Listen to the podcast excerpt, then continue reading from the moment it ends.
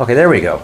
So this is the Oregon Poison Center Journal Club for January eighteenth two thousand seven, and we are talking uh, about methemoglobinemia.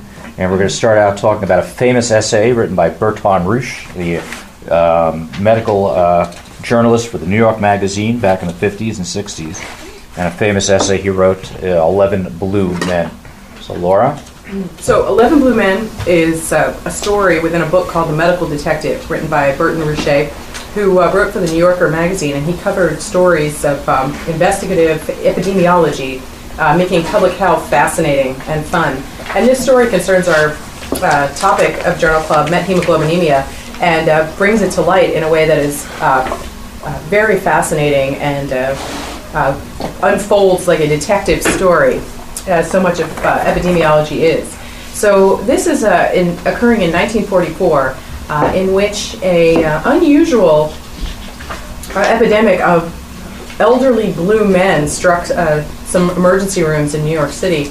Um, these men, first one man came in, and he was described as uh, having blue nose, uh, lips, ears, and fingers, all sky blue. He was unconscious, and the blueness had spread over a large part of his body. And the initial thought was that it was just carbon monoxide poisoning, although to find somebody lying alone on the sidewalk, as he was, uh, to be overcome by something that usually you would expect to be an asphyxiant in an enclosed space is a little weird. Um, they uh, surmised in the emergency department that if there was one, there's bound to be more. And they were rewarded by uh, several other blue men. They were all notably elderly and disheveled. Um, and uh, they, uh, they got nine, um, and uh, five of them were from the same uh, single-room occupancy hotel. Um, others had been found in condemned buildings or in front of the Eclipse cafeteria uh, down um, by City Hall. And uh, they all came in early in the morning, um, and by the time the last uh, blue man had arrived, the Department of Health was notified, uh, and the two uh, epidemiologists, the chief epidemiologist and uh, his, uh, his assistant, were both uh, interviewed, and the events of the investigation unfolded through their uh, telling. Uh, it turned out that um, what these derelicts, as they're referred to in the article, although we know that that's not politically correct these days, um, were victims of was a type of poisoning that they note was so rare that there are only ten previous outbreaks recorded in the medical literature. And remember, this is nineteen forty-four. Um, and the, uh, the previous epidemics, uh, the largest um, number of people in a single outbreak was four, and that was in Algeria in nineteen twenty-six. So before we get to the cause, we'll go to their investigation. So Doctor Greenberg, the head uh, epidemiologist, stated that they sort of worked their way back to all of these men have been eating at the Eclipse cafeteria. So he sent his uh, his man, Doctor Pellitteri, out there, and um, they all, and after interviewing, Doctor Pellitteri went to the um, emergency department that had nine of the men, and they, uh, they'd all gotten sick right after eating, the ones that were able to be interviewed stated.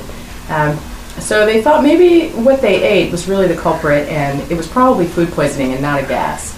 So they, uh, they investigated it some more, and uh, Doctor Pellitteri actually went down to the cafeteria. Before getting a, he also got a blood sample from each of the men, and they sent the blood samples to a city toxicologist for overnight analysis. And they hit upon the diagnosis of methemoglobinemia. And uh, once they come to that, uh, purely from the Um, the blue coloring, um, they had to figure out how you would get methemoglobinemia uh, from an epidemic of food poisoning. Um, and you know, the other thing that they thought about was the suddenness of the onset of illness in these men, how quickly they fell after they ate. One of them didn't even make it past, very far past the front door of the cafeteria. And that really ruled out food poisoning for them. Excuse me. So then they were thinking, well, maybe this was a drug. So Doctor Pellitteri, uh, They state, they state in the article, having attended to his bloodletting, reached the Eclipse cafeteria at around five o'clock. Uh, he called the place strictly a horse market and dirtier than most, but the meals were cheap, fifteen cents. And uh, they went around uh, looking at it, and the place was disgusting, and they uh, had some findings. There were about fifteen uh, code violations, roaches, fly infestation, dirt, grease, refuse under the kitchen sink, um, and uh, there was a sewer pipe leaking, et cetera. So this wasn't the most savory place to be eating, but they had to look around and find out what were the men eating and where were the uh, exact ingredients. So they took um, all the stuff that had been used to make the oatmeal in the morning, since this was the common denominator for all of the men. And the cook said, well, uh, here's the oatmeal. Um, I use this, I use water, and I use salt. And there was an open gallon of salt standing on the stove, and he had pulled it down, and he said, you know, I refill this every morning from a supply can. And uh, he said there were actually two on the shelf that morning. Uh, one was full of salt, and uh, the other one was full of sodium nitrate that they use in corning beef and making pastrami. So uh, most people, so Doctor Pellitteri didn't think that there was anything wrong with this sodium nitrate. He took it along with the other um, sample from the other bucket that was supposedly salt, and they took it to a health department chemist who was going to have a report ready the following afternoon. And they do mark in the article that Doctor Pellitteri went to have lunch um, or an early dinner in a restaurant that he had a lot more confidence in than the Eclipse cafeteria. So they, he dropped by the Eclipse the next day, which was shut down, and he uh, spoke to the cook again. Um, and apparently, they remark in the article, or Berton Roueché remarks, he, the cook had apparently passed an uneasy night with his conscience, remarking that it was possible that he had absentmindedly refilled the salt can on the stove with the one containing the sodium nitrate. Well, Doctor Pellitteri had already thought about that, and uh, he told him not to worry. He didn't think that that was too important, and they were certain that nobody really wanted these men poisoned, that this was obviously some type of mistake. Um, they did find at the same time that the chief toxicologist reported that the men all had uh, high levels of methemoglobin. So they, uh, they were uh, still looking for reasons for this, um, and what they... What else, the other thing that they found from the uh, health inspection officer who was looking at the food uh, was that the salt can and the one that was supposed to be full of uh, sodium nitrate actually contained sodium nitrite. Not an insignificant difference, because once they learned that, that there was nitrate involved, um, the, the important point is that there was a big difference between nitrate and nitrite. Uh, they both look and taste more or less like table salt, but sodium nitrite is a much more powerful poison. Um, and they remarked again that there had only been ten outbreaks like this on record, and that sodium nitrate, nitrite poisoning is so unusual that some of the standard toxicology texts don't mention it. So they said, you know, actually nitrite is pretty common. Uh, it's used in treating heart conditions and high blood pressure, and that's something we still use it for. But it also has another use that makes the presence of it at this Eclipse cafeteria um, more plausible. And that is that it was used as, uh, during the war and in recent years at that time, it had been used as a substitute uh, for nit sodium nitrate in preserving meat.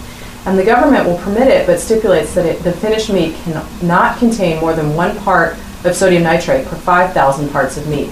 And cooking will safely destroy that small quantity. Well, they had the cook pick up the handful of salt that he had thrown into the oatmeal, and they took this amount and weighed it. And it weighed about one hundred grams. So they realized that the, portion, the proportion of nitrite in the cereal was considerably higher than one in five thousand. It was probably about one to eighty before cooking did destroy some of it.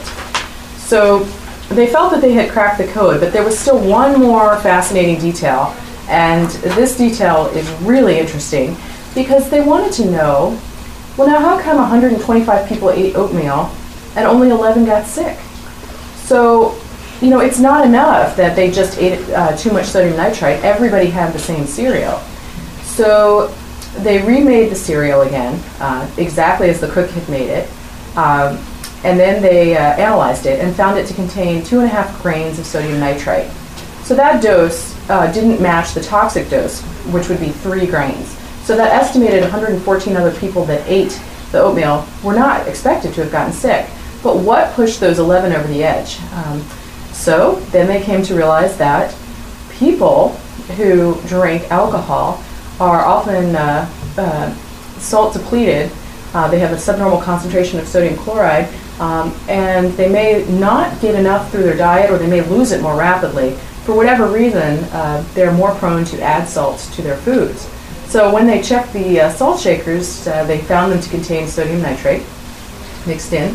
And uh, there was more than enough such that a spoonful of that salt contained more than half a grain. And uh, although they said that they could never really um, check the uh, table salt angle uh, because the men had all been discharged to various parts unknown at that point, Um, they did say that uh, the uh, chief uh, epidemiologist did say that that tied the case up for him morally, and he knew that this was the right answer, despite not being able to verify it with the men. And uh, the article ends with um, the quote, "Any animal you know, whether a mouse or a man, tends to try to obtain a necessary substance that his body lacks." The final question had been answered. Great, great summary of a, a great essay on uh, puzzle of the Eleven Blue Men, and uh, the fact that they was, it wasn't just the oatmeal, but it was the extra table salt that, uh, that pushed neat. them over the top. Uh, the, the, the observation that the alcoholics would want more salt in their diet. That's right. Just fascinating. And the other stories in The Medical Detective are equally good. It's still recording. So, um, so we'll go on to the next article here, and it talks about, uh, Uh, again, methemoglobinemia in two children. It was written by Margaret Dolan and Naomi Lubin in PEDS Emergency Care in nineteen eighty-seven. And they basically had um, two cases here that came in on the same day to the E R they were working at. And it looks like uh, Children's National Medical Center in Washington, D C And uh, they both had the same problem, but from different causes. And so they wanted to help point out the difference between those two um, events. And the first case is a, is a four-week-old uh, child who was well until the day he showed up, and then he noted he was blue, similar to our eleven blue men.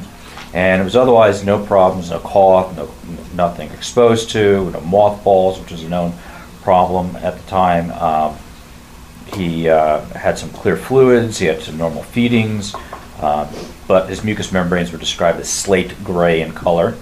Um, and they gave him some I V fluid, and he had some acidosis. And they thought he had some sort of cardiology co- uh, defect, like a, a cyanotic heart disease, like a cardiology consult. And eventually, when they drew some blood, they noticed it to be a hot chocolate brown in color. And that is uh, uh, sort of the sine qua non for methemoglobinemia. And they got a methemoglobin level on him, and it was forty-six percent. And they sent a G six P D screen on him. It was uh, uh, normal. Um, we'll talk about why that's important. And he ended up getting the antidote, methylene blue. And his acidosis and diarrhea um, got better, and he was able to uh, go home, um, routine pediatric care. And a few hours later, a second child came in.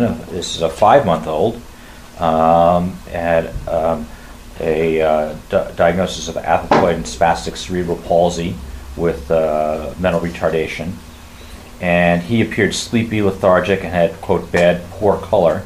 Um, and he had constipation, which he was being treated with castoria, which I assume is castor oil, um, and, but was not getting any other um, exposures, no insecticides, no mothballs, no preserved meats. That has to be started with the making of the salami and pastrami. That would have been the effect of the eleven blue men. Um, but they noticed he had a funny color, so they did some blood tests on um, both him and his parents earlier, and no one knew what the results of those tests were, and the, so the family history wasn't obtainable. They hooked him over. He had some uh, odd physical findings consistent with his uh, uh, me- mental uh, uh, retardation, and they put some uh, drew blood gas on him, put it on filter paper, and they diagnosed methemoglobinemia. Sent a methemoglobin level on him, and it was also in the forties, forty-three percent in this case. Um, and they also checked for several other enzymes, uh, eventually G six P D, methemoglobin reductase. And he instead got treated with five hundred milligrams of ascorbic acid, vitamin C, three times a day. This was felt that he probably had some sort of congenital form of methemoglobinemia. So these are the two different types of methemoglobinemia that occur, can occur. And uh, basically, methemoglobin is the iron in the three plus state, the ferric state, and I always prefer to use three plus or, or the numerical number versus the normal physiologic state, which is ferrous or two plus. If you remember, it's three plus in order to convert it back to normal, which is two plus, we need to add an electron. So you have one negative and three positives, you get back two positives, and therefore normal hemoglobin, and that's in fact how meth- he- methylene blue, the antidote, works, is by being an electron donor. But our body is always subject to oxidant stress, and it makes small amounts of methemoglobin, uh, which represents about one percent of the total erythrocyte hemoglobin on a daily basis. But we have a couple of enzymes like N A D H, methemoglobin reductase, which is now known as cytochrome B five reductase, um, and also small contributions, from, which is the main way it's exc excreted from our body or uh, decomposed in our body, but there's also contributions from glutathione and ascorbic acid that have a minor role, and another enzyme uh, that also works in a minor role as well. So um, there's two forms. There's an inherited congenital form um, where you can have um, N A D methylene reductase deficiency, or you can have a hemoglobin M, which is an abnormal hemoglobin. Um, and these folks uh, have polycythemia. Talk, talk about that. Um, you know, differential polycythemia. They're chronically cyanotic from birth. Um, they may have